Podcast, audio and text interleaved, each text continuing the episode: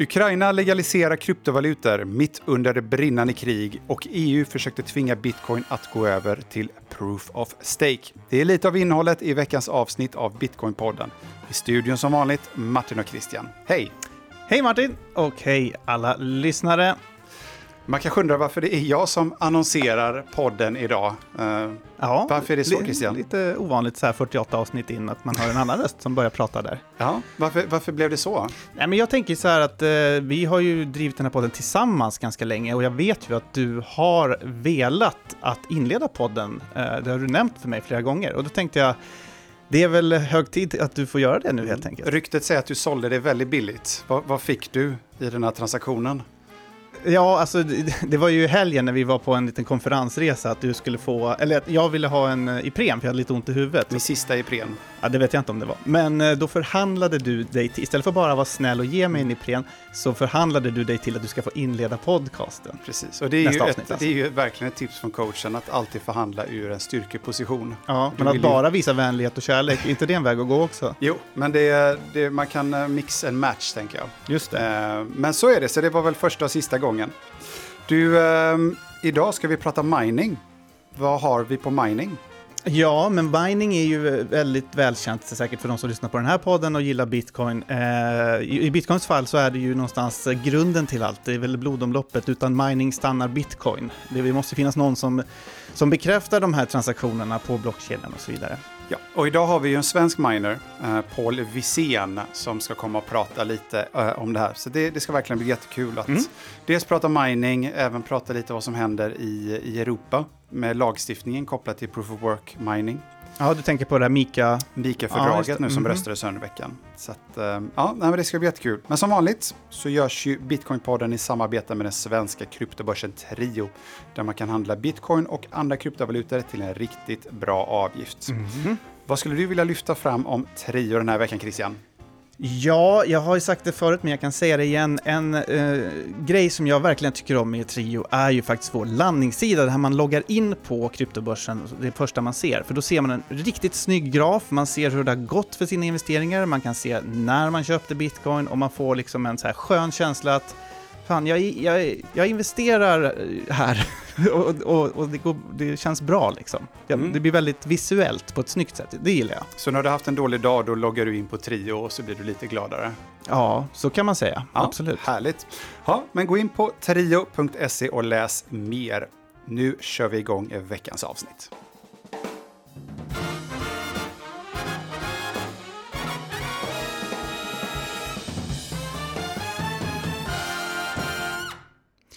Natten mot måndag så handlades en bitcoin för så lågt som 37 567 dollar. Sen dess har kursen stigit under veckan och just nu så handlas en bitcoin för strax över 41 000 dollar senast jag kollade. Eh, det här är på torsdagen då.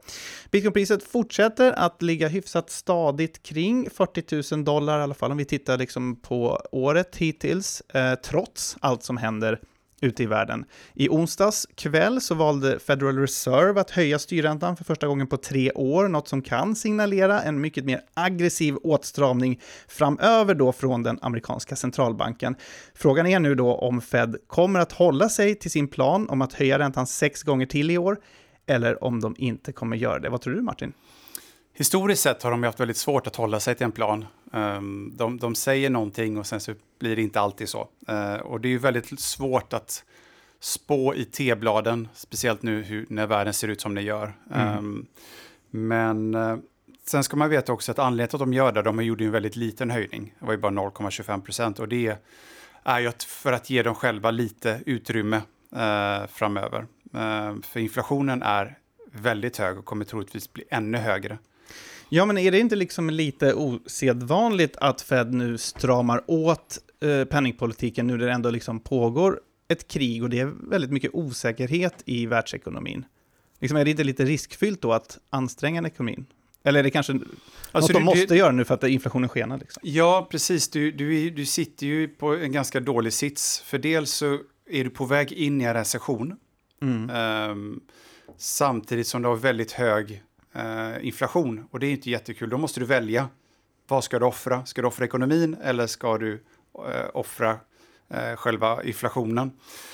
Och det vi har sett här nu varje månad när de rapporterar, det är att den, den ligger inte på samma nivå heller, den ökar ju, eh, vilket gör nästan ännu värre. Och eh, det finns ju flera bedömare som säger att vi kommer säkert se inflation över 10 procent. Mm. Och det här har vi inte gjort sedan 70-talet. Skillnaden på 70-talet i USA att då låg eh, räntan väldigt högt.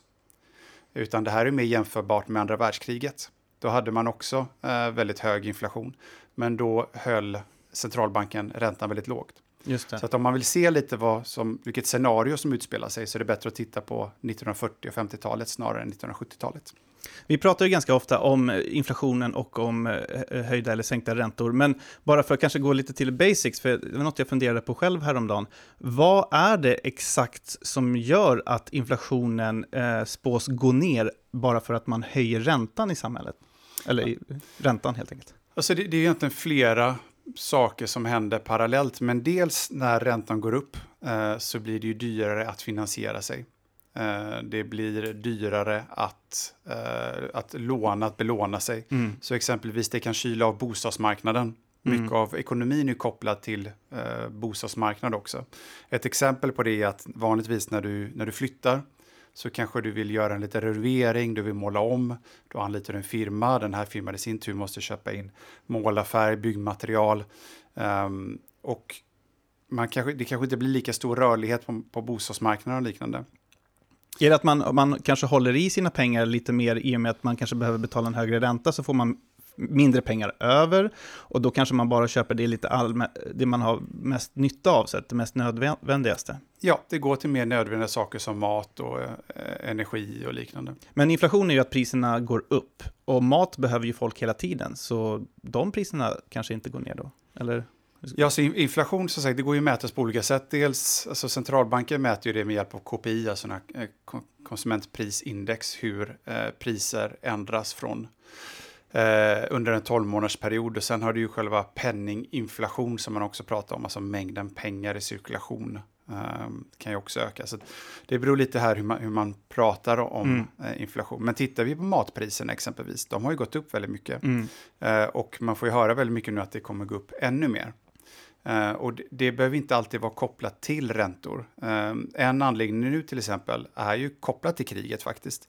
Uh, Ryssland är ju en av världens största export, exportörer, exportatörer, exportörer, exportörer av, um, vad är det heter när man, när du odlar de här pesticide heter det på engelska. Mm, bekämpningsmedel. bekämpningsmedel. Mm. och det får en väldigt stor påverkan på de som odlar där mm. de får köpa det väldigt mycket dyrare. Och det kommer ju i sin tur då eh, alltså stråla ut i konsumentpriserna sen på mat. Mm. Så att det, det, vi ska förvänta oss väldigt hög inflation framöver och till och med vår kära vän på Riksbanken i Sverige, eh, Stefan Ingves, har ju sagt att han inte vill höja räntan förrän 2024. Mm. Men att han nu, i och med att den svenska KPI som kom ut här i veckan, också var ännu högre så började till och med han fundera på att ah, men det kanske är dags att börja höja. Mm. Sen har du ju marknaden, du har ju marknadsräntor också som också börjar ticka sakta uppåt. Just det.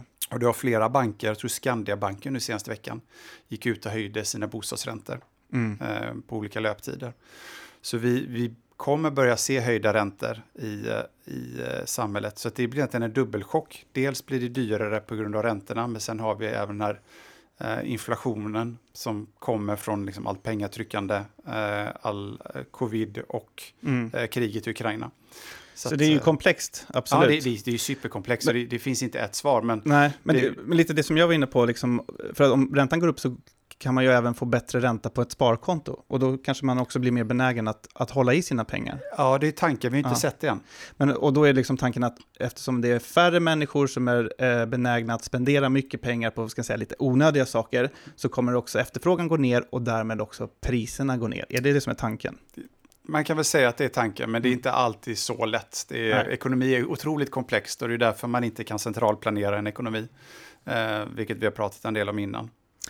Marknaden verkar i alla fall ha tolkat Feds besked någorlunda positivt. Eh, tror du att eh, marknaden gillar att Fed verkar ta utmaningen med den skenande inflationen på allvar? Alltså, allt det här handlar ju om optik. Att alla visste ju att de skulle höja. Man visste inte om de skulle höja 0,25 eller 0,5 procent, men, men, marknaden har ju redan prisat in det här sen ganska länge tillbaka. Mm. Um, om jag inte minns fel så har väl marknaden inprisat 67 höjningar i år. Mm. Och första i mars var det väl? Så att det är egentligen inget oväntat. Nej, precis. Um, och tittar man sig exempelvis på bitcoin, um, som brukar reagera väldigt snabbt, det hände inte så mycket. Liksom. Så det, det, är ganska, ganska inprisat redan. Just det. Eh, det är inte bara det som eh, verkar ha påverkat marknaden i veckan, utan det har ju också kommit lite förhoppningar om fred i Ukraina.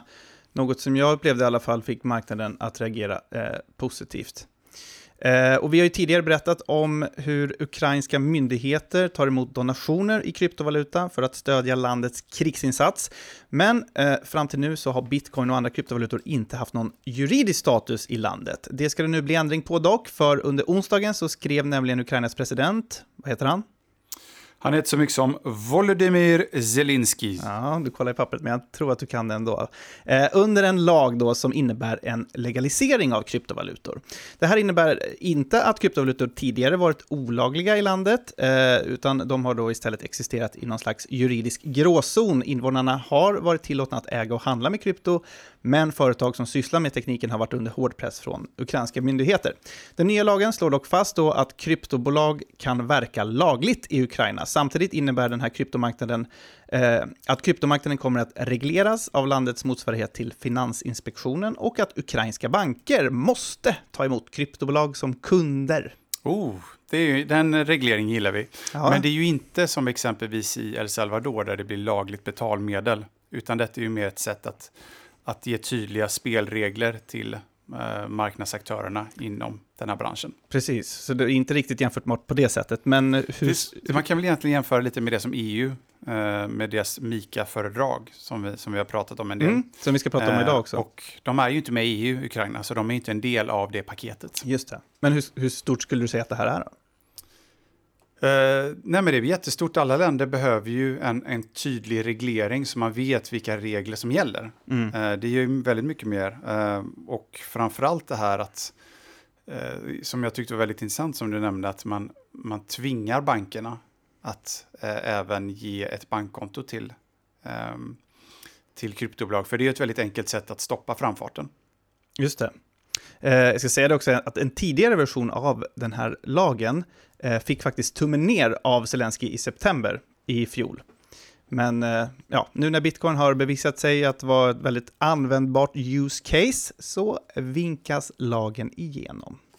Men så är det. Läget förändras och uppfattningar förändras. En annan stor nyhet i veckan gällde det som du nämnde nyss här, den lagstiftning som EU just nu arbetar med kring just kryptotillgångar. Det är ett projekt som går under namnet Markets in Crypto Assets, förkortat Mika. Yes, den här har, har ju du koll på. Eh,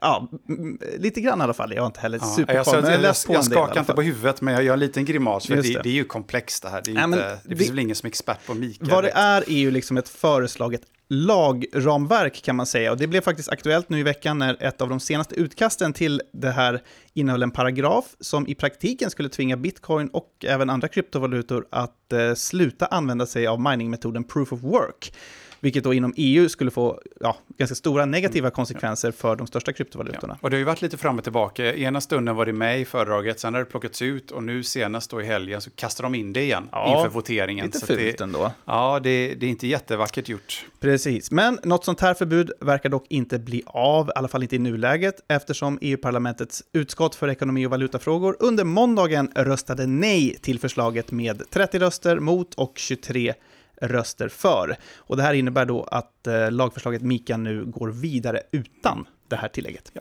Och det är ju egentligen ett idiotiskt förslag, för vad man försöker göra är att förbjuda eh, individer och företag att gissa ett nummer. För det är ju exakt det, alltså proof of work mining är ju bara datorer som sitter och gissar hela tiden, om och om, om igen. Um, sen vet vi inte så mycket egentligen vad det innebär, för det kan ju också finnas eh, lite olika nyanser mm. av hur man kan reglera proof of work mining. Säg till exempel att eh, om, du ska vara, om du ska bedriva ett proof of work-bolag, eh, eller ett, ett, bolag som bedriver proof of work mining i, inom EU, så kanske du bara får använda förnybara energikällor. Det kan ju vara ett sätt liksom att, att reglera det också. Så det, har, det har inte varit jättetydligt heller. Nej, det hade ju kanske varit det skulle, alltså, ESG-positivt för bitcoin på något sätt. Ja, men, men samtidigt, det, var, det var, har ju varit snack här om att EU försöker få bitcoin att gå över till proof of stake. Mm. Uh, och det tror jag man ska vara väldigt tydlig med att det kommer aldrig någonsin hända. Varför är det en dålig idé, Martin? Nej, men he hela, hela säkerheten bygger ju på proof of, uh, proof of work. Och grejen är så att om man vill ha bitcoin med proof of stake, absolut, om det är någon som orkar koda fram det här och, och implementera det, men det blir ju en fork av bitcoin, det blir, en, det blir någonting annat. Mm. Det blir ju inte den bitcoin som vi känner till och som vi vill använda. Nej, Nej men, ehm. precis. Proof of work är ju det som håller bitcoin-nätverket säkert på något sätt, eftersom det, det, det, det, gör det ju väldigt dyrt att försöka ta kontroll över en majoritet av beräkningskraften då, som finns på nätverket. Så, så, det handlar egentligen väldigt enkelt om att om du vill, om du vill uh, tjäna pengar på en fri marknad så måste du vara villig att göra arbetet. Uh, du måste ge någonting av värde till den andra parten. Mm. Och det är det du gör när du, när du använder proof of work mining. I exempelvis proof of stake så är det ju bara de som har flest eh, mest pengar har mest kontroll. Och det är ju lite det så som samhället ser ut idag. Det är så det finansiella systemet ser ut idag och det är det vill vi gå ifrån egentligen. Just det. Um, så att, mm. ja, det, andra kryptos får gärna använda proof of stake, men bitcoin kommer aldrig göra det. Mika är ju ändå väldigt intressant annars, eh, i och med att det alltså, troligen kommer ju att sätta reglerna då för hur kryptovalutor ska regleras i EU i framtiden. Det innehåller eh, även förslag på lagstiftning då kopplat till konsumentskydd, eh, ekonomisk brottslighet, skydd mot marknadsmanipulation eh, och allt sånt här då som är kopplat till kryptotillgångar. Och i väntan på att lagförslaget ska godkännas i sin helhet så kommer det att ske eh, förhandlingar med andra instanser inom EU också, så det finns ju fortfarande möjlighet att påverka och eh, tycka till då om hur det här ska utformas. Mm. Om jag minns rätt så var det ju framförallt eh, socialdemokrater och eh, de gröna partierna som röstade för, mm. medan de mer liberala och högerorienterade partierna röstade emot. Okej. Okay. Mm. Eh, faktiskt så bjöd jag in eh, samtliga våra 21 EU-parlamentariker till podden nu i veckan här, för att jag tyckte ändå att det vore intressant att höra hur de ser på eh, MIKA-lagstiftningen som nu ändå är på gång inom EU och som kommer ha stor betydelse mm. för hela eh, kryptobranschen i framtiden. Ja. Gissa hur många som har tackat ja? Eh, det, jag vet faktiskt, för jag, jag har sett mejlen. Mm. Eh, det är ju noll som har tackat ja.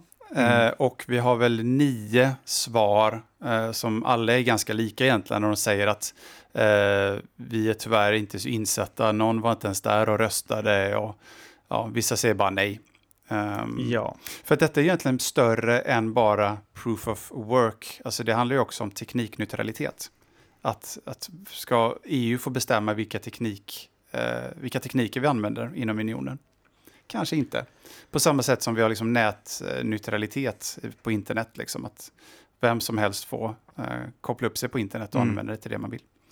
Ja, jag upplever att det generellt sett verkar vara lite svårt att få hit till podden politiker som kan prata om bitcoin. Och jag tror att det mycket handlar om eh, okunskap. Det är ja. ett komplext ämne, sen så är det du som ska bestämma över det. Alltså, man vill helst inte sätta sig i en intervjusituation någonstans. Ja. Samtidigt är det ju viktigt att eh, få prata med dem. Ja, men vi ger oss inte. Vi, vi, vi är ju som ettriga ja. bävrar, på att säga, men vi, vi försöker få in så många eh, politiker som möjligt för, för att prata om det. För att om inget annat så att de får komma hit och lära sig eh, eller eh, bara komma hit och visa att, att Ja, men, ja, nyfikenhet. Ja, nyfikenhet ja, också. Ja, men exakt. Mm. Nu är det ju valår i år också, kanske bättre ja. möjlighet att bjuda in. Jag vet att du sa du, tidigare idag så hade du, blev du lite glad för vi har kommit något närmre än um, en minister, va? Ja, vi har en förfrågan ute som behandlas i detta nu. Vi får se. Mm. Jag ska inte säga för mycket och jinxa det, men uh, ja. Men det hade varit, hade varit en uh, val, hade varit en bra gäst att få in. Det hade varit kanske. en kanongäst, verkligen. Mm. Skitintressant.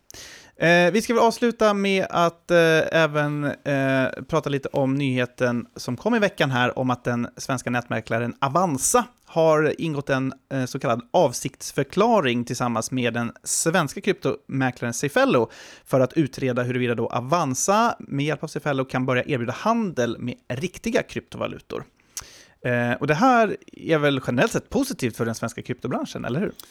Ja, så ju lättare det är för svenska individer och företag att, att handla exempelvis bitcoin är alltid att föredra. Eh, det som är lite extra stort här tycker jag är ju att eh, Avanza är ju en bank. Så det skulle bli Sveriges första bank som erbjuder handel eh, i, eh, i bitcoin och, och kryptovalutor. Just det. Sen är det ju med största sannolikhet, eh, enligt eh, den insider information, information, informationen jag har, att det skulle då vara en så kallad closed loop. Mm. Det vill säga att du kan handla, eh, men du kan inte ta ut från plattformen. Eh, så vi får se hur, hur mycket folk värdesätter det. Eh, men det är fortfarande ett bra första steg tycker jag.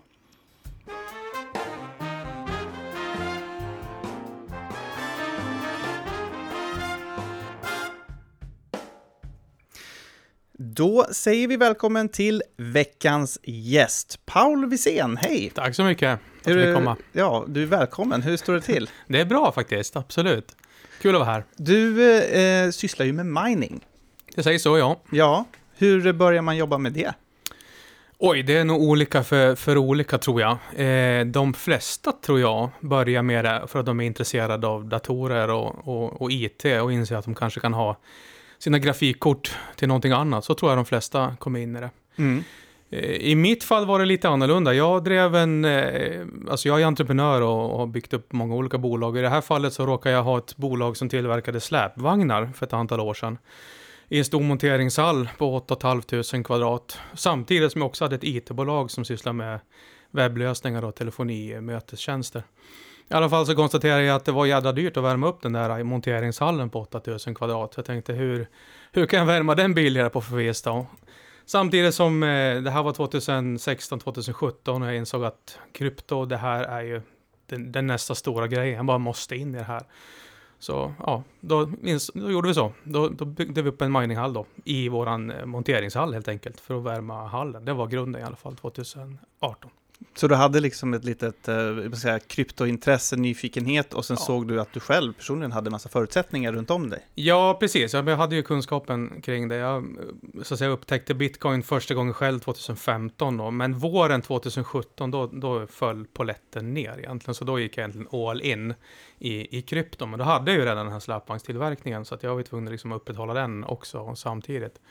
Så då försökte jag få de här att få någon nytta av varandra så att säga. Då. Så då byggde vi upp en, en minerverksamhet. Det var jag och några kompisar som finansierade då en 500-600 GPUer. Eh, ja, som vi körde igång med. Han är det i samma lokal? För det låter ju ganska mycket de här maskinerna.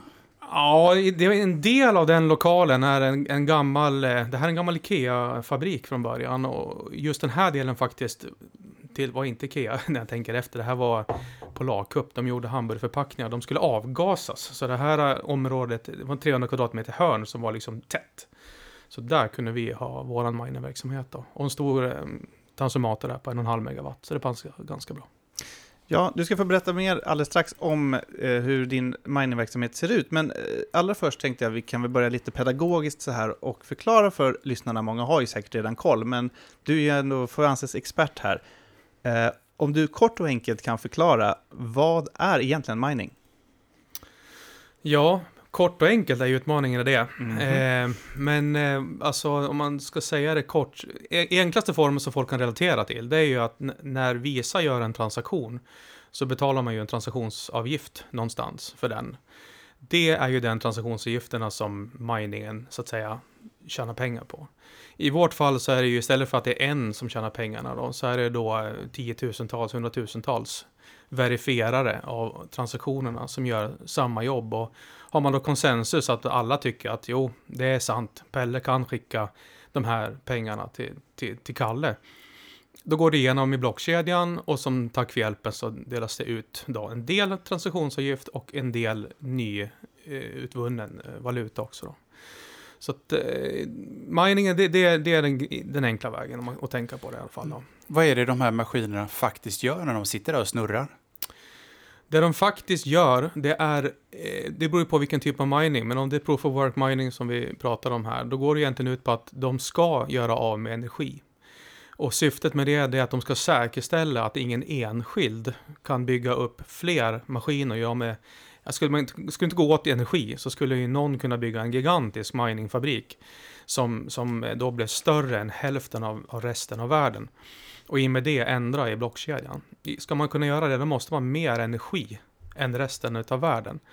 Och eftersom eh, energi är ju så att säga universellt, så valde ju Satoshi en gång i tiden att ha energi som den grundläggande så att säga, säkerheten för blockkedjan.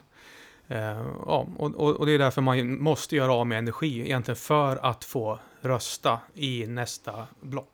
Och, och, och göra avgöra då, så säga, är det, finns pengarna eller inte för att göra den här transaktionen? Ska den gå igenom, ja eller nej? Mm.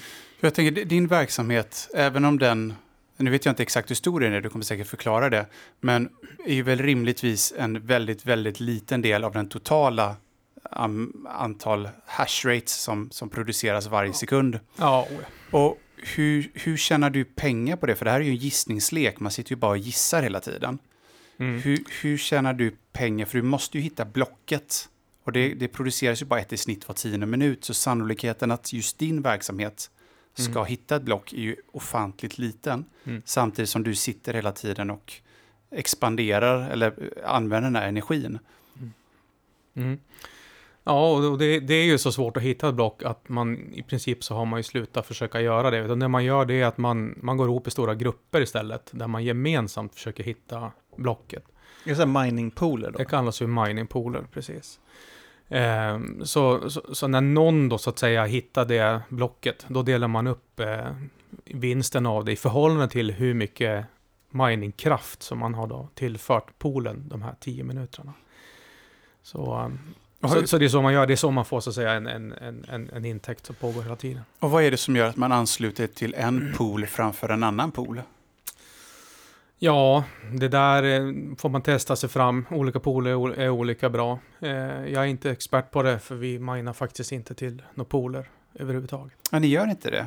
Nej. Hur, hur, hur går det till? Eller, för jag tänker om ni, det är så liten chans då att ni ska träffa ett, eller hitta ett block. Ja, vi, vi, istället för att mina så säljer vi våran hashpower till någon annan som minar. Det finns börser eh, över världen som, som köper och säljer kapacitet, alltså hashpower-kapacitet. Så, så det vi gör egentligen det är att producera den kapaciteten. Sen är det någon annan som minar, det vet inte vi. Vi vet inte ens om de minar, vi ska vara helt ärliga. De kan använda det till vad som helst. Men, ja. Så era kunder kan egentligen vara kopplat till en mining pool då? Ja, absolut. Eller de kanske använder det till att mina fram något nytt mynt eller liksom gör någonting annat där de behöver hashpower. Så det vi gör egentligen är ju säljer hashpower. Är det ganska vanligt i Sverige att man gör på det här sättet? Jag vet inte faktiskt. Eh, det borde vara det. Alltså i all form av eh, företagsdriven mining så är det egentligen ett krav, skulle jag vilja säga, i det här landet. Men jag blir förvånad över att det verkar se ut som att inte alla gör det, faktiskt. Eh, så, ja, det har ju med skattetekniken tekniskt att göra. Ja, men man, man kan säga, eller att ni säljer hashpower men ni minar inte själva. Säger man så? Nej, vi kan inte mina, eftersom om, om vi minar, då får vi ju betalt i bitcoin. Om vi nu skulle mina bitcoin. Och bitcoin är ju en momsfri eh, vara. Och har man en mom- momsfri intäkt, ja då måste man, får man inte heller dra momsen på, på kostnadssidan. Nej. Eftersom energi är den stora kostnaden. Så det är, det är inte otillåtet att mina i Sverige, men det är inte ekonomiskt eh, hållbart, så att säga, eh, som precis, ett företag. Precis. Och där, just den där delen är det många som inte har koll på. Jag vet åtminstone ett jättebolag som, som eh, fick en skattesmäll på 70 miljoner eller något det hållet på grund av att de inte hade koll på det. Ja, det, det är skatteregler det Det bottnar är i. bara skatteregler det handlar om. Ja, precis. Är, det, är Sverige unikt där, eller liksom ser det ut så här på andra håll Jag också? vet faktiskt inte. Nej. Har, vi har djupdykt i, i reglerna i Sverige och haft en, en jurist som eh, ja, kan det här området på sina fem, så att säga, som har tittat på det åt oss. Och det konstaterade vi redan för, för många år sedan. Mm. Och då kommer ni runt det här genom att inte mina själva då, för det hade Nej. ni gjort annars kanske? Ja, absolut. Ja. Mm. Så ni säljer alltså eh, hashpower Mm, till andra personer?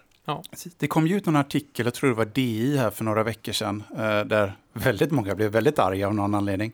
Men du har ju de här stora datacenters, alltså Facebook och Amazon som finns i Sverige, de får ju en skattelättnad, för det var ett sätt att locka hit dem. Mm. Sen visar det sig då att de även, att även eh, alltså, eh, miners, svenska miners får ta del av den här rabatten. Eh, Mm. Och det var väl ingen nyhet i sig, det var bara att det, Nej. var en, det, det prövades i en domstol. Ja, det kom ju en slutgiltig dom i eh, början av februari i Högsta förvaltningsdomstolen. Mm. Jag, jag tänker, borde inte man kunna, de, de pengarna man sparar tack vare de här skattelättnaderna, gör inte det, det möjligt då att mina bitcoin och betala momsen? Ja, alltså det är ju två olika saker. Mom, moms är ju en, en fråga eh, och, och energiskatteavdrag är en, en, annan fråga som jag ser det. Eh, det där energiskatteavdraget för datahallverksamhet som det handlar om, om inte jag missminner mig helt så kom det faktiskt någonstans 2013-2014 när Sam Cole drog igång Keynes Miner. Så det, det utvecklades på grund av det, om jag inte är felinformerad. Ja, jag har skrivit att sedan 2016 erbjuder Sverige rabatt på elskatten till företag som driver serverhallar i landet. Mm, Okej, 2016. Mm. Ja, men det har i alla fall funnits en, eh, en ganska lång tid. Så det är ingen nyhet överhuvudtaget. Det som är nytt eh, i det här fallet, det är just att, de, att eh, Expecunia då valde att eh, vilja dra upp det på högsta instans för att slå fast att det faktiskt är så. Och, och ja, det är väl bra. Och det är ett svenskt miningbolag då? Eh, Ja, Så, så har jag uppfattat det i alla fall. Och de, de eh, var i rätten mot Skatteverket i den här eh, domen. De hade begärt en, eh, en, ett förtydligande från Skatteverket på just den här frågan och, och fick den, eh, den förtydligandet. Och det var ju mitt också under den här krisen som vi hade, den här elkrisen vi hade när priset blev Ja. jättehögt tror jag, i januari. Mm. Så att Twitter blev ju, gick ju igång på det där. Ja. Eh, men, men vad ser du för risker med den här domen? Alltså risken jag ser med den, det är ju att nu, det blir väldigt tydligt nu då för allt och alla att eh, det här klassas som datahallverksamhet i Sverige. Och det är ju ja, det är bra för oss som är här, men det är nackdel för oss som är här eftersom det såklart blir ändå lättare nu för andra att också komma till Sverige. Vi, jag menar, jag håller ju med om, vi har inte hur mycket energi som helst i det här landet så att säga. Så att jag är inte säker på att vi kanske borde ha hit, menar, Kina, har, de minar ju inte längre i princip och vad händer med Ryssland nu så att säga. Så ja, det finns ju en gräns för mycket vi, vi klarar. Det är men, väl det som är Men ser du negativt, några tecken på att liksom, storbolag med extrema mängder Ja, miningmaskiner nu är på väg till Sverige? jag kan inte säga att jag ser det konkret, men jag vet ju att jag har själv kontakter i, eh, i Kina, i synnerhet på miningbolag med, med hundratusentals maskiner som gärna skulle vilja komma hit. Ja. Och kommer det för mycket så är det negativt då, menar du? Det beror ju på hur man ser på det, men vi har som sagt inte hur mycket energi som helst i Sverige heller. Men vi vill ju eh, ha business i Sverige. Ja, det vill vi ju i och för sig ha, så att säga. Då. Så är det ju. Så det är, och vi vill ju skydda blockkedjan och vi vill ju också ha fossilfri mining, så att det finns ju fördelar också, absolut. Har du någon åsikt om det, det här påståendet som man får höra ganska ofta inom bitcoin-communityt att eh, bitcoin mining är ett sätt också att öka mängden fossilfri energi? Eh, jag vet inte om jag uppfattat det här korrekt, men i princip så skulle man kunna säga att om du vill starta en ny ehm, eh, ska man säga el, vad kallar det, en el, eh, ett eldrivande företag. Mm. hitta Mm. Ja, men ett, ett, ett företag som, som börjar som skapar fossilfri el så kan du finansiera det genom att sätta mm, en miningverksamhet i närheten. Så att den alltid, det är som en, köpare liksom, som alltid finns där. Mm. Eh, även när efterfrågan på el går ner så är de alltid där och Mm. täcker upp. Absolut, så är det. Och det, det är också det vi har konstaterat att vi kan göra eh, med våra containrar nu då, som vi bygger här nu framöver. Eh, vi, vi kan lösa vissa problem med elnätet faktiskt med det här. Eh, i vissa ställen i vindkraften till exempel där vi har en container, eller egentligen vår första nu då så att säga, står. Där har man ett eh, bekymmer med att man kan inte köra vindkraftverken för fullt. Det, går, ja, det finns teknikaliteter som gör att det inte går.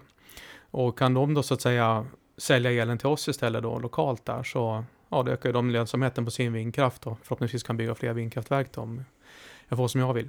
Är ni i kontakt med politiker om det här? Ser de Eh, fördelarna? Ja, absolut. Eh, jag har löpande kontakt med, inom Centerpartiet i alla fall. Eh, med Rickard Nordin där i Mm. de här frågorna. Han har ju varit i, i Mm. podden Mm. en gång. Mm. För, för jag tänker så här, Finansinspektionen tillsammans med Naturvårdsverket gick ut här för några månader sedan och sa att de, vi måste sluta med proof of work mining för det finns Ja. inte tillräckligt mycket el. Mm. Mm. Men är inte andra sidan av myntet att ju mer proof of work mining som kommer till Sverige, ju mer el kan det också skapas? Jo, så är det ju. Och eh, en annan aspekt är ju det att vi är också aktiva på frekvensmarknaden. Så att blir det elbrist i Sverige, då är det vi som slår av först. Vilket gör att vi räddar ju så att säga då övriga industrin och övriga nätet i Sverige genom att vara med och balansera. Så genom att vi har vår verksamhet igång, eller våran, alltså vi är, vi är ingenting så att säga, men i totalt sett i miningverksamheten i Sverige går för fullt, då kan vi bygga mera och trycka ut mera energi och sen då använda det som balanskraft helt enkelt. Då. Är det välförstått bland energibolagen? Eh, bra fråga. Jag vet ju Vattenfall i alla fall har förstått det. Och de som jobbar inom frekvensmarknaden i Sverige har också förstått det. Faktiskt. Och där är vi, in, inom Proof of Work Mining är vi ja, vi, vi, vi är ledande så att säga inom det, skulle jag vilja påstå. Mm. När du det- säger vi, är det ditt bolag? Nej, eller? inte vi, utan alltså vi som minar så att säga i Sverige, eller jobbar med den här verksamheten. Just det. Men ni minar ju inte själva, så, utan det, ni hyr ju Vi ut som- datorkraft. Jag Vi, tänker, vi som gör av med elen. Just det. Men en, alltså så här, ska man, om man hade minat själv så hade man ju fått eh, betalning i bitcoin, så att säga. Mm. Och om man nu tror på bitcoin Mm. så kanske man, ja, man kanske behöver sälja lite för att täcka de Mm. löpande kostnaderna. Men Mm. borde det inte vara så att man, att man, eh, alltså man tror stenat på bitcoin, att man försöker hodla så mycket som Mm. möjligt och behålla för Absolut. framtiden? Det är, det är den bästa strategin. Men ni får betalt i SEK? Eller Eh, i fiat, så att säga? Ja, precis. Eh, så kan man säga det, ja. Ja. Mm.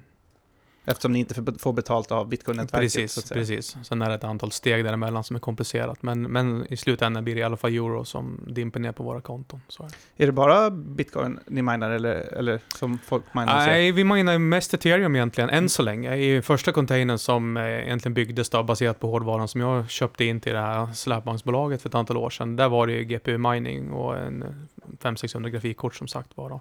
Sen har vi dragit på oss några ASIC miners, bitcoin och litecoin miners sedan dess. Nästa container nu ser väl ut att bli uteslutande bitcoin egentligen. Mm. Mm. Har, har du möjlighet att förklara lite din verksamhet? För du pratar ju om containrar. Mm. Vad, vad innebär det här i praktiken? Ja, alltså det det innebar det var att när vi byggde upp det här i den här fastigheten då, eh, så, så var ju det bra. Men vi konstaterade ju att vi hade vissa låsningar. Dels så var vi fast hos en fastighetsägare, vi var fast under någon annan som reglerade eh, elnätsavtalet. Eh, vi kunde inte flytta på oss för att liksom lösa problem eller förhandla. Dessutom fick vi ett bekymmer med en, en, eh, en vad heter det för någonting, en underhållsavgift av en elcentral som gick upp hela tiden till, till väldigt höga nivåer tyckte jag. Så att vi jag insåg att vi måste kunna vara flyttbara. Eh, och samtidigt så måste vi också komma någonstans där, där elnätskostnaderna är lägre. För 2020 då var ju elnätskostnaden var ju dubbelt så hög som elnät, eller elpriset så att säga. Och det var då vi började titta i, runt i vindkraftparkerna, om det fanns någon som hade någon form av synergi där vi kunde få någon, någon win-win då. Så att eh, ska man då så att säga kunna vara flexibel, eh, då, då är det containerbaserat egentligen som gäller. Och hur många, får ni in, hur många miners får ni in i container? Ja, det beror ju på vad det är för miners. I, i det här fallet nu så, i GPU mining maskin vi har byggt så att säga, där är det väl en 120 maskiner eller då. Jag skulle tro en 1000 grafikkort ungefär vi kan köra i den då. I bitcoin-minerna då pratar man väl om, eh, ja, en megawatt ungefär per, per container då. Och all el kommer egentligen från ehm, de här vindkraftverken. Ja, det kommer från vindkraftverken så länge de snurrar. Då, kom, är det vindstilla då, då kommer det från nätet istället. Då, men det primära är från vindkraftverken. Okej, så ni kan slå över egentligen hela tiden? Alltså vindkraftverken är ju inkopplade på elnätet generellt sett så att säga. Alltså strömmen hämtas ju från där den finns hela tiden. Men det är, det är inte 100% grön energi då? Eller vad ska jag säga? Ja, det beror ju på, alltså vi kan ju fortfarande teckna ett avtal som säger att vi alltid vill ha vindkraftel. Eh, sen kommer ju den i praktiken då att komma från vindsnurrorna som står i vindkraftparken. Men, men eh, egentligen vet man ju inte riktigt vart den kommer. Det man vet är att det ska produceras lika mycket vindkraftel totalt sett i Sverige som alla som tecknas ett, på ett sådant avtal gör av med. Det är ju det som är de här elcertifikaten bland annat. Ursprungsgarantierna. Jag tänkte på den här eh, momsproblematiken du nämnde. Eh, era kunder då, så att säga, Mm. de är inte baserade i Sverige då, eller? För då råkar väl de också upp för den här momsproblematiken? Nej, precis. Nej, det finns inga i Sverige som gör det, utan det är ju börser som handlar med hashpower, eh, globala börser. Mm. Så vi säljer ju egentligen till börsen som i sin tur säljer vidare till någon, vem det nu är, det vet det. inte. Så egentligen är det ju ingen som minar på riktigt i Sverige av den här anledningen, eller? Det vet jag inte, men vi gör det i alla fall inte. Nej. Nej. Hur, hur stor är, är den här verksamheten? Du sa att den var ledande i Sverige? Eh, sa jag att vi var ledande i Sverige? Nej, det, det Ja, jag du sa ändå att något, något var ledande i Sverige. Ja, ja, det kommer jag inte ihåg vad jag sa. Men eh, alltså våran verksamhet, den är ju bara än så länge byggd på den hårdvara vi har köpt in själv. Mm. Men det som inträffade när det här blev klart och jag råkade lägga ut några bilder på min Facebook-sida om att nu har vi ställt ut den här och med det hjälpt det här vindkraftbolaget på det här viset. Det var ju att det vart ju en jäkla intresse utifrån andra som på något vis ville vara med. Mm. Och vi hade jobbat med den här containern i liksom ett par år och tänkte nu är det väl klart. Men ja, det, det gick ju inte att, stoppa. Det slutade med att jag var tvungen att göra lite formulär. Folk kunde väl få fylla i om de var intresserade av att vara kanske delägare i nästa container. För det är klart att vi har ju löst alla problemen. Det är klart vi kan bygga en container till. Och, och det blev ju någon form av anstormning där i, i december. Eh, jag vet inte hur många miljoner i, i så att säga, intresserat kapital, jag ska inte säga att det är absolut inte tecknat, men intresserat, dök upp på bara några dagar. Mm. Så då kände vi liksom, okej, nu har vi, vi har gjort allt. Vi har gjort alla misstagen. Vi har varit en, en, vi har varit inlåst i en fastighet, det har vi löst. Vi har löst energiskattefrågan, har vi löst. Vi har löst momsfrågan, har vi löst. Alltså, vi har all kompetens. Det enda vi egentligen behöver för att bygga mer nu, det är bara mera pengar. Och det finns tydligen hur mycket folk som helst som vill vara med och investera i digital miningverksamhet. Så ja, varför inte då? Mm. Så då, ja, då, då, så då gör vi det då. Hur kändes det då, att det var så stort intresse? Ja, men det var ju roligt faktiskt. Mm. Det var väldigt kul, måste jag säga. Mm. vad, vad har ni för vinstmarginal? Oj, jag har inte räknat på det. Det beror ju hela tiden på vad, eh, vad avkastningen är, men eh, 50-70% per år ungefär är väl det jag räknar med. Om man som, som svensk då kanske vill börja med en liten småskalig liksom Mm. miningverksamhet, Mm. vad ska man tänka på? Och i småskala, då tycker jag den stora fördelen man har, det är ju att man kan värma sitt eget hus med det. Alltså några grafikkort eller någon ASIC-minare i källaren så att säga som blåser varmluft på vintern. Det, det, det, var inte så jag började också. Jag, började, jag byggde en, eller jag konstruerade en, eh, en, en maskin som var då nedsänkt i kristallolja och så värmeväxlade det över ackumulatortanken i källaren så att säga. Då. Är det det du rekommenderar eller Nej, det kan kristallolja? jag inte säga att jag gör, men, men eh, jag tycker att man ska ta hand om energin på vintern. Det är väl nummer ett alltså. För i övrigt så är det ju så att som privatperson så när man inte kommer åt momsen och man inte kommer åt energiskatten, det, det är svårt. Alltså man måste, man måste köpa hårdvara för över 100 000 kronor för att kunna mina med, med lönsamhet. Mm. Och sen måste man ju, eh, skatta då på när man säljer Ja när, sin man kommer upp i ja, när man kommer upp till en viss eh, mängd per år så ska man ju skatta som, som intäkt. Jag kan inte den, eh, Mm. den gränsen. Ja, just det. Men om det är bara i liten skala och man inte säljer sin krypto, då behöver man ju inte... Nej, då tror jag det är ganska lugnt faktiskt. För det vill säga, jag tror en, en ny ASIC-maskin kostar nästan 100 000 kronor nu. Ja, mer. 100, 115 000 dollar ungefär ligger de. Mm. Eh, nej, det blir inte 11 000 dollar någonting. Och vad, hur mycket, det är klart det här ändras ju hela tiden, men hur, mycket kan man tjäna i månaden ungefär om man bara har en maskin? Ja, det beror ju väldigt på upp och ner. Vad, vad, vad är elkostnaden och vad är intäkten? Ja, jag tänker bara intäktsmässigt om vi bortser från kostnaderna. Och den, den kör liksom dygnet runt i 30 dagar. Ja, det, det har inte jag räknat på faktiskt. jag kan räkna ut om du vill, rätt som helst. Men eh, ja, alltså återbetalningstiden på en maskin, det, det slår mellan ett och två år ungefär. Så, så kostar den 100 000 då, så det är Mm. bara att göra kalkylen. Precis, för jag tror när, det, när, när jag har kollat på eller lyssnat på andra bitcoin miners så pratar de ofta att de, eh, de mäter liksom dollar per hash rate. Mm, så att beroende ja, på hur så många sådana här gissningar de gör så vet de att de ungefär har den här garanterade Precis. intäkten. Tittar man tillbaka i december till exempel, då låg vi på 0,3 dollar per terahash och nu ligger vi kanske på 0,18 dollar per terahash. Och samtidigt så är ju elkostnaden är ju hög, i synnerhet i elområde 3 och 4 då. Mm. Vilket alltså innebär att är man i elområde 3 och 4 så ska man absolut inte hålla på med det här. Hur, hur var det att mina eh, under sommaren här 2021 när mm, många miners försvann ju från Kina Mm.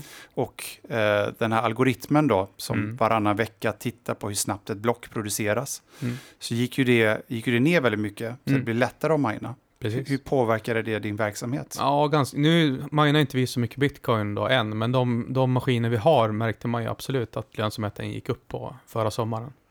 Eh, Så det var märkbart, verkligen. Nu har det återställt sig, så nu, nu är det så att säga över. Men, men förra sommaren var det en rejäl dipp i hashpower. Men blir det inte alltid ett race? Jag tänker ju fler som minar, ju svårare blir det Mm. för dig att tjäna pengar. Jo, så är Så, det. så du måste ju hela tiden investera i nytt, alltså nya miners Ja. för att hänga med. Precis. Och det slår ju så småningom ut då kanske mindre verksamheter och vi kommer sluta med att vi Mm. har liksom fem Mm. stora miners i hela världen. Köper du den? Nej, jag köper inte riktigt det. Ja, alltså, nej, jag tycker inte det. Alltså, vem som helst kan köpa en, eh, en bitcoin-miner och vara med på den här marknaden. Eh, så att, ja, jag har inte sett den risken riktigt faktiskt. Men visst är det så. Alltså, det är, man blir ju större. Man märker ju det när man löser alla de här runt, problemen runt omkring. Runt ja, skatter och, och momser och kassaflöden och allting vad det är. Så det är lättare att växa då. Så är det ju.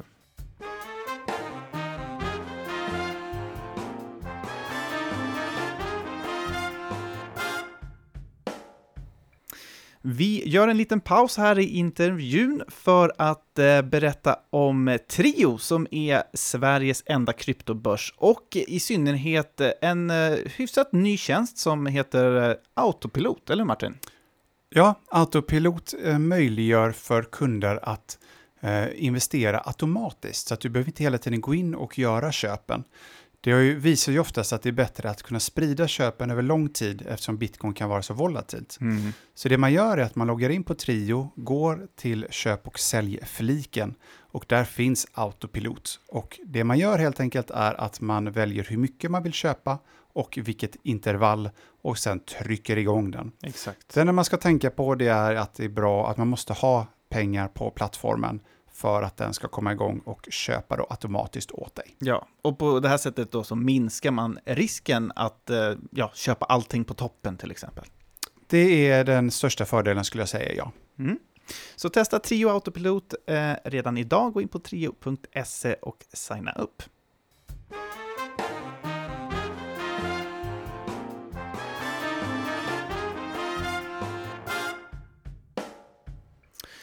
I början av november så gick ju två svenska myndighetschefer, Erik Thedéen som är generaldirektör på Finansinspektionen och Björn Risinger som är generaldirektör på Naturvårdsverket, ut med att de av miljöskäl vill förbjuda mining av bitcoin.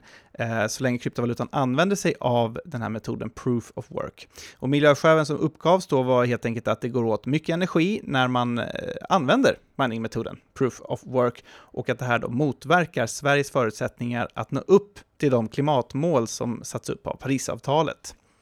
Eh, vad tycker du om det här utspelet från eh, Finansinspektionen, bland annat? Då?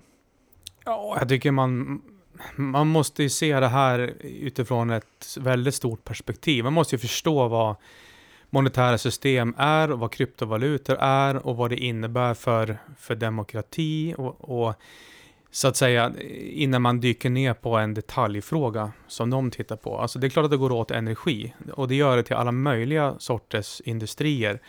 Nu råkar det här vara en industri som kommer att ta över hela det finansiella systemet antagligen Ja. inom en ganska kort tid. Är det värt den här energin? Och, ja eller nej? Och vad skulle i sådana fall alternativet vara?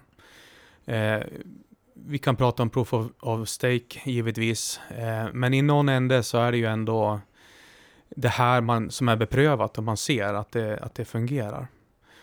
Så ja, jag har glömt frågan. Om det, vad, vad jag tycker om att de tycker det. Jag tycker att de inte egentligen vet eh, vad de pratar om, ursäkta uttrycket. Nej, Nej, det är okej, det är vi många som tycker det. Ja. Att, eh, det är inget att skämmas över. Men att, att, att eh, det, hela det ekonomiska systemet ska göras om i grunden, det kanske Finansinspektionen har synpunkter på och det här är deras sätt att... Eh, Det är ja, lätt att bli lite konspiratorisk och, och säga så, absolut. Eh, jag tror att det, att det beror på okunskap i, till 99 procent. Alltså. För, för i slutändan är det väl så här att det handlar om, är det mer värt att min granne kan använda sin torktumlare varje dag än att jag är ansluten och använder bitcoin-nätverket? Ja, Varför alltså... har han mer rätt att använda energi än vad jag har? Man ska ju också komma ihåg att det kan ju vara på grund av Bitcoin-nätverket som han kan använda sin torktumlare. Eftersom när det blir energibrist, då är det vi som slår av först.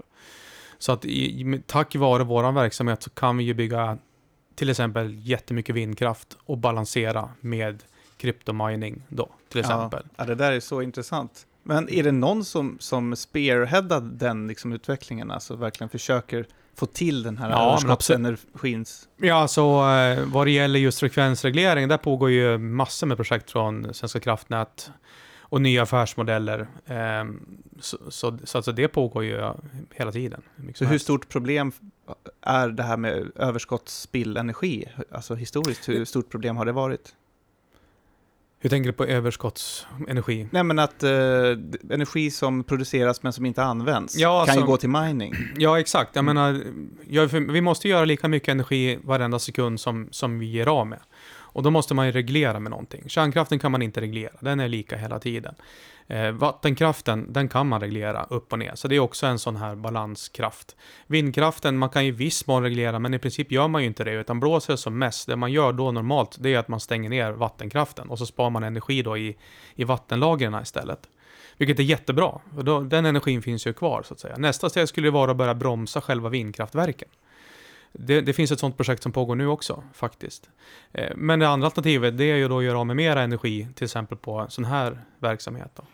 Och åt andra hållet då, när det då blir energibrist istället, ja då är det exakt omvänt då, att då släpper vi på vattenkraften, bromsar bitcoin-nätverket, eller inte nätverket då, men, men eh, miningen i, i de områden där det behövs mer energi. Då. Ja, det blir ju större utrymme att reglera, tänker Ja, jag. det blir reglerkraft, Ja. fast på andra sidan, istället för tillför så, så tar vi bort mer eller mindre då. det är ju positivt. Ja, jag, jag tycker att det kan vara positivt faktiskt. Så, så vad gör vi också annars om det är överskott? Är det att man, man försöker exportera det till andra länder eller kör man bara alltså, rakt ner i marken bara? Liksom? Nej, det kan man ju inte göra, utan eh, alltså, vi, vi styr ju på, på frekvensen så att säga. Och blir det, blir det för mycket, eh, när det passerar 50, någonting så att säga, hertz, ja då måste vi ta bort energi på något vis. Antingen gör vi av med energi någonstans eller också så slutar vi producera den. Det, det finns bara dem. Till andra länder, det, det, det spelar ingen roll. Det sitter ihop. De köper och säljer det de vill hela tiden och det, det styr man inte på. För vi har väl vanligtvis, om jag förstått det här rätt, överskott av el i norr och ett underskott i söder. Eh, ja, det kan man säga. Men man kan också säga att vi generellt sett alltid har ett överskott på energi i det här landet. Vi, mm. vi exporterar nästan alltid eh, ett par tusen megawatt. Mellan tusen och två tusen megawatt exporterar vi jämt. Och ändå har energipriserna varit så dyra senaste månaderna. Ja, det beror på att vi har grannar som absolut inte gör det. I synnerhet som, som jag, jag tittar väldigt mycket på alltså, Svenska kraftnäts kontrollrummet här den här vintern. Och jag konstaterar ju att Finland köper ju otroligt med energi hela tiden. De har ju sitt eh, OL3 nu kärnkraftverk som de inte fått igång. Som nu börjar komma igång lite sakta. Men de har köpt en och en halv, alltså 1500 megawatt av oss hela den här vintern. Ungefär lika mycket från Ryssland också. Ja. Vilket är väldigt intressant just nu med tanke på vad händer. De kan ju inte betala räkningen till Ryssland längre snart. Så vi kanske, har vi otur har vi en till en till problematik som Men de kan inte betala för att de inte kan skicka pengar via Nej, de har Swift, just, liksom. ja, exakt. Nej. Mm. Precis. Mm. Men du säger att priserna går upp i Sverige. Nu blir det en eldiskussion här. Mm, ja, det det får är det jätteintressant tycker jag. Mm. Ja, jag är väldigt intresserad av det. Eh, Så du menar att priset i Sverige går upp för att istället för att vi använder elen inom landet så säljer vi den på en Mm. öppen marknad Alltså- och då driver upp priserna i Sverige också? Vi, vi exporterar el och, och importerar elpriser i det här landet. Vi har överskott på el. Mm. Men eftersom vi har bestämt oss att sitta ihop i en nordisk elmarknad så är det ju den marknaden som helhet som bestämmer priset. Eh, och då får ju vi de priserna som, som gäller för den, den marknaden då, som är då Finland, Estland, Lettland, Litauen, Norge, Sverige, Danmark och vi sitter även upp med Tyskland och Polen. Det, det sätter våra elpriser. Ska vi ändra det, ja då får vi göra som Vänsterpartiet tycker och klippa kablarna till de andra länderna. Men då ska man också komma ihåg att den dag vi har elbrist så får vi ingenting av dem heller då. Nej. Så att, jag menar, Kan vi- en, ensam är ju sällan stark så att säga. Så. Kan vi sälj, sälja fortfarande då i ett sånt läge? Nej, det kan vi inte göra. Nej. Och då Nej. sitter vi på överskott istället. Ja, Så att vi egentligen så var vi tvungna att sälja till Finland. Eh, även eller, fast, eller, även dra ner på produktion då. Ä- Mm. Ja, även fast det drev, drev upp priserna i Sverige. Men vad tjänar Sverige då på det här? Alltså om vi säljer saker, eh, Ja, el, så våra vi... elbolag tjänar ju pengar som gräs den här vintern. Vattenfall gjorde väl en 70-80 miljarder i vinst förra året, någonting åt det hållet och så vidare. Så vi tjänar ju pengar Mm. hur mycket som helst. Men varför är elpriserna så jäkla höga de senaste månaderna? Ja, det är det alla debatterar, men, Ja. men, men ja, det beror på att vi har eh, behov i i Europa. Så att säga. Det är energiunderskott i, i Tyskland, Polen, Finland, Estland, Lettland, Litauen. Men behovet har vi väl haft lika ungefär de senaste fyra åren? Nej, det har minskat ju. Jag menar, vi har ju... Tyskland har ju stängt ner kärnkraftverk. Eh, vi, st- vi, aha. stä- vi stängde ju Ringhals 1 och 2 också här nu eh, för ett antal år sedan. Är det den stora så att säga, boven i dramat? Att De här Det- stora... Det är en del utav det i alla fall, absolut. Många säger att det är, att det är den största, men eh, ja, inte riktigt bara det skulle jag inte vilja säga faktiskt. Hur tänkte man där då, om man stänger ner de här stora kärnkraftverken? Eh, och Ja, de var ju tänkta att, jag menar vi hade ju en kärnkraftsomröstning 1980 där vi bestämde att vi skulle lägga ner kärnkraften. Så det enda vi har gjort sedan dess, det är ju fort, fortsatt på den, eh, den planen. Mm. Ingen, vi har inte haft någon ny kärnkraftsomröstning så att säga. Så att, Och det kanske funkar i Sverige, men det gick ju inte lika bra för Tyskland då, som gjorde sig väldigt beroende av Ryssland. nej, exakt. Så man måste ju tänka till lite grann och det kan ju vara, ja, det kanske är dags att, att, att tänka om. Vi vill ju bygga, alltså Sverige vill ju, har ju tagit beslut om att man ska bygga förnybart så mycket det bara går. Och, och är det någonting som går att bygga snabbt så är det ju förnybart och sol och, och vind. Men det, det vi måste också göra, det är bygga mera reglerkraft. För att vi måste också kunna hantera när det inte solen lyser och när det inte blåser. Och då behöver vi lagra energi i form av eh, vattenkraft, pumpkraftverk. Eh, det finns eh, många olika sådana lösningar. Ja, det är verkligen superspännande, för det är ju verkligen en av våra största utmaningar. Ja, det är det faktiskt. hur- det är intressant hur... Hur, ja, hur får vi tillräckligt mycket energi till vårt samhälle? Som, och vi kommer dessutom fortsätta använda ännu mer energi. Mm, Speciellt om vi ska gå över till liksom elbilar och allt vad det Mm. heter. precis. Du, eh, om, vi, eh, om vi går vidare lite i vår mining-diskussion. Yes. Eh, Bitcoin använder ju proof of work Mm. som konsensusalgoritm. Ja. och sen så eh, har vi ju andra kryptovalutor och även ethereum är på väg mot proof of stake. Mm. Hur, vad, vad tycker du om proof of stake och hur ser du på exempelvis att ethereum ska byta från proof of work till proof of stake? Ja, eh, jag tycker att Proof of Work är beprövat och Proof of Stake är oprövat. Eh, vilket gör att just nu så är i alla fall jag på nivån att Proof of Work och i Bitcoin ska ligga där som en, som en bas i botten, så att säga. Som en, eh, det, blir, det, det blir guldet som alla har pratat om. Men för att köpa glass och göra mikrotransaktioner, då behövs andra lösningar, absolut. Eh, I och för sig kanske Lightning Network och så vidare hanterar det i, i Bitcoin, men eh, Ethereum behöver ju absolut gå över i någonting nytt för att det ska fungera framåt. Om de kommer lyckas med det någonsin, det, det vet inte jag. Hur Men jag, jag tycker att Proof of Stake är bra för små transaktioner. Hur blir det för din verksamhet då till exempel? Du, för du, du hyr ju ut hashrate Mm, mm, till eh, människor som då kanske minar Mm. eh, ethereum. mm. Om de går över till proof of stake försvinner inte en del av din Jo, absolut. intäktsmöjligheter? Ja, så är det absolut. Men Och- alla, det finns ju många kryptovalutor och alla kommer ju inte gå över till Proof of Stake plötsligt. En, en del kommer ju finnas kvar. i, men det är därför vi till exempel nu egentligen bara vill investera i, i bitcoin mining. ehm, eftersom det, det finns inte på horisonten att bitcoin skulle byta konsensusmetod. Nej, Ja, de försöker ju i Europa, men det, det går Ja. inte så bra. Nej, Ja, och den stora skillnaden kan vi säga också mellan Proof of Work och Proof of Stake är väl eh, i alla fall det här klimatperspektivet. Ja. Att det drar väldigt mycket mindre energi Så är det. med... ESG tror jag man försöker Mm. säga att Ja, det är. men just det. Mm, mm. Men, den, här men också- hård, den här hårdvaran då som du använder, eller som dina Mm. kunder använder Mm. till, ehm, till eh, ethereum mining, blir den värdelös eller kan du använda den till bitcoin sen? Nej, inte till bitcoin går inte, men det finns ju andra. Jag menar om ethereum nu skulle gå över på proof of stake, ja då är ju ethereum classic kvar och ravencoin och ja, det finns en hel drös. Det kommer... Är det någon som använder det? Alltså vad, Ja, oj. vad, Det är vad- jag, har alltid svårt att förstå så här, de, här, de här gamla coinsen som bara ligger liksom och skräpar, Mm. men som ändå har hashrate. Vad, Mm. vad gör, alltså, varför finns de? Ja, de har ju billiga transaktioner och de är lätta att utveckla på. Så att nej, de kommer nog finnas kvar, det, det tror jag. Ravencoin är det. Mm. Mm. Länge Ja. sedan man hörde om det. Ja, verkligen. Eh, men hur ser du på Proof of Stake ur ett säkerhetsperspektiv då? Ja, som sagt, jag tycker Proof of Work är bättre. Alltså, Proof of Work är ju lika för alla. Ingen kan skapa oändligt med energi. Proof of Stake går ju ut på att man stakar en viss mängd coins. Och i princip kan ju en centralbank köpa hur många coins som helst, för de har ju obegränsat med pengar. Just det. Eh, och, och det så att säga skapar ju ett problem. Centraliser- centraliseringsrisk. Ja, det finns en centraliseringsrisk i det, tycker jag. Ehm, så jag hoppas och tror att det inte blir ett problem, men det är det problemet jag ser i alla fall. I sådana fall. Jag gillar Proof of Stake. Jag har själv drivit en Cardano-nod eh, till exempel för inte så länge sedan på Mm. Cardanos Proof of Stake-nätverk. Om vi tittar lite på mining i världen, vi var lite inne på det förut, för i somras så förbjöd ju Kina bitcoin för Mm. 51 gången Mm. i ordningen, men den här gången så ledde det ju till att eh, i princip de, ja, alla miningverksamheter flyttade från Kina. Eh, vad har det fått för konsekvenser för bitcoin mining sett ur ett globalt perspektiv? Att de flyttade från Kina. Mm. Det var ju ganska många, var det inte 70-80% det pratades om? Ja, det är många som eh, flyttade därifrån och resten gick under jorden kan man säga då. Ehm, Ja, jag ser inte att det påverkar någonting egentligen alls, annat än att just Kina, staten Kina, kan ju inte längre kontrollera det då. Förut så hade de ju möjlighet att kanske tycka eller göra någonting, men nu är det ju inte kvar i Kina längre, så nu kan de ju absolut inte göra någonting.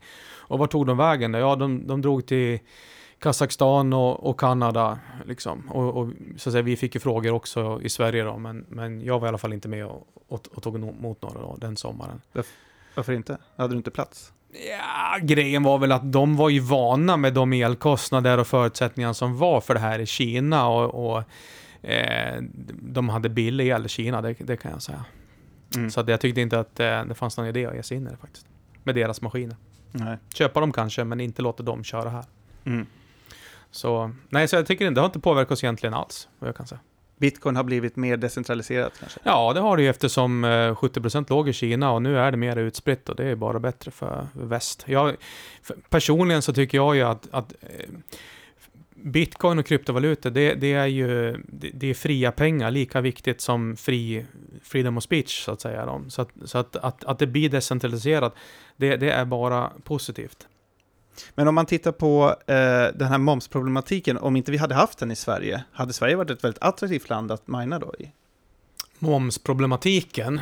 Eh, ja, det kan man väl säga. Den, den har nog varit en, en broms. Men min uppfattning är att det är många som inte förstår den problematiken. Jag tror, jag tror det är många som inte gör det, faktiskt. Alltså många stora aktörer i Sverige som inte... Ja, det, jag tror att det finns risk för det, ja. Och då, vad, vad, vad kan konsekvensen bli då? Ja, konsekvensen är ju att att de, det kommer ikapp dem till slut så att säga. Då. Det, blir, det, det, det, slutar med en, en, faktura från skattemyndigheten på x antal miljoner. Och det har ju hänt. Det har hänt många gånger tyvärr. Och det handlar om att du, du har ingen utgående moms och därför får du inte dra av din ingående moms. Om man är en momsfri så att säga, försäljning, då kan man inte dra mm. moms på kostnader ja. heller. Och det är samma sak, vi har ju samma problem får vi väl säga på Trio. Mm. För att alla våra intäkter är finansiella transaktioner mm. som du inte lägger på moms. Mm. Så alla våra kostnader mm. så får inte vi dra momsen, ja, utan vi betalar 25% extra mm. i princip på alla ja, våra utgifter. Då vet, du, då vet du precis vad det handlar om. Uh, ja, jag har ingen lösning på det. Du har, du har i alla fall en lösning på det.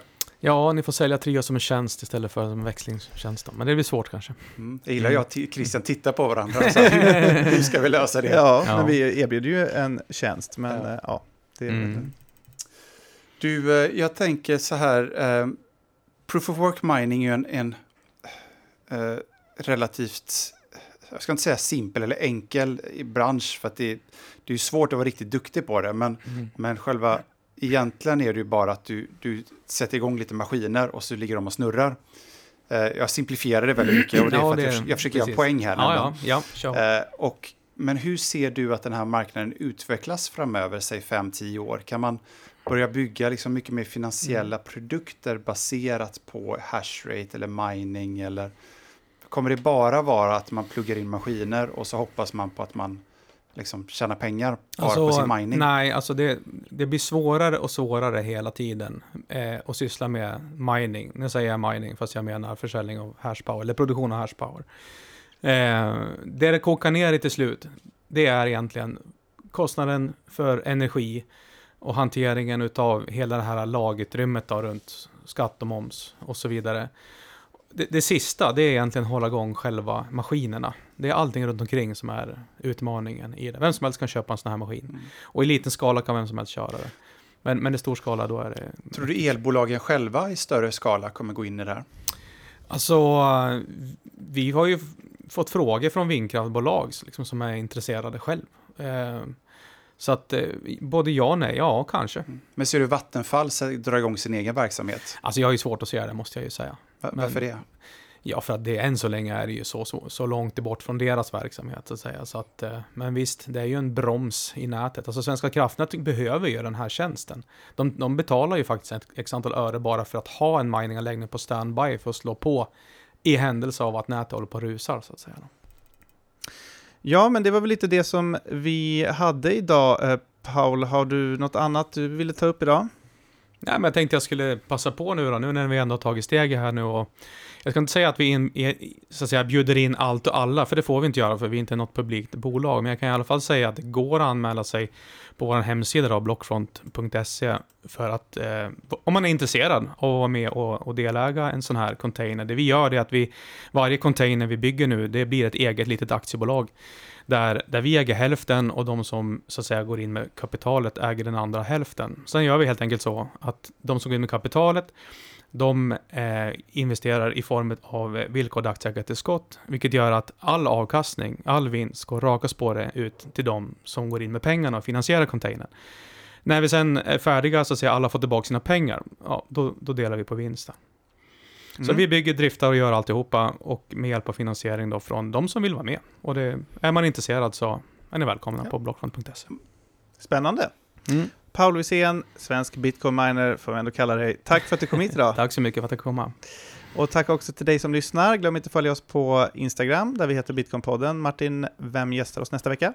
Nästa vecka kommer eh, Twitter och YouTube-profilen CTO Larsson. Oh, kul! Mm. Och vi ska prata lite hur eh, tekniker utvecklas och hur viktigt det är med exempelvis nätverkeffekter. Så att, eh, ja, superspännande. Ja, och skicka in frågor till vårt Instagramkonto om ni har några som vi ska ställa då till CTO Larsson. Missa inte nästa veckas avsnitt. Nu säger vi tack för den här veckan. Hej då!